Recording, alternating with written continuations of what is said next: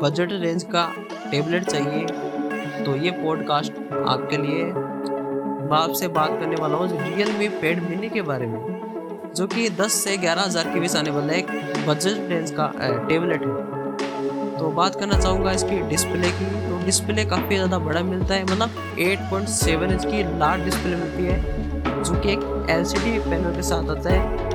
और ये काफ़ी ज़्यादा अच्छा डिस्प्ले है प्राइस सेगमेंट के हिसाब से बैटरी की बात करूँ तो छः हज़ार चार सौ एम की मेगा बैटरी मिलती है तो बैटरी काफ़ी बड़ी मिलती है इसके अंदर क्योंकि काफ़ी, और वो डिपेंड भी करता है कि आप इस टेबलेट को कितना यूज़ करते हो।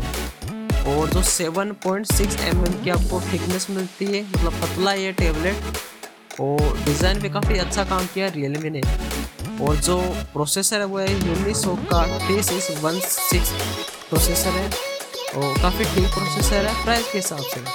और 18 वोल्ट का जो है फास्ट चार्जिंग सपोर्ट करता है। और रियल मी के अंदर आपको मिलती है।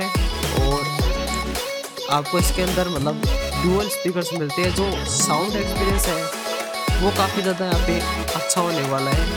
अगर कैमरे की बात करूँ, इसके पीछे आपको 8 मेगापिक्सल का रियर कैमरा मिलता है और फ्रंट में आपको 5 मेगापिक्सल का कैमरा मिल जाता है।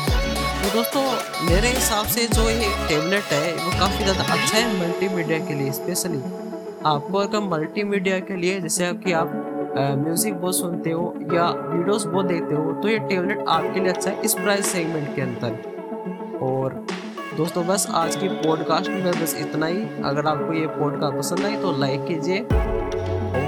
बने रहे मेरे साथ। ऐसे ही आपके लिए मैं टेक से रिलेटेड पॉडकास्ट लाता रहूँगा। तब तक के लिए बाय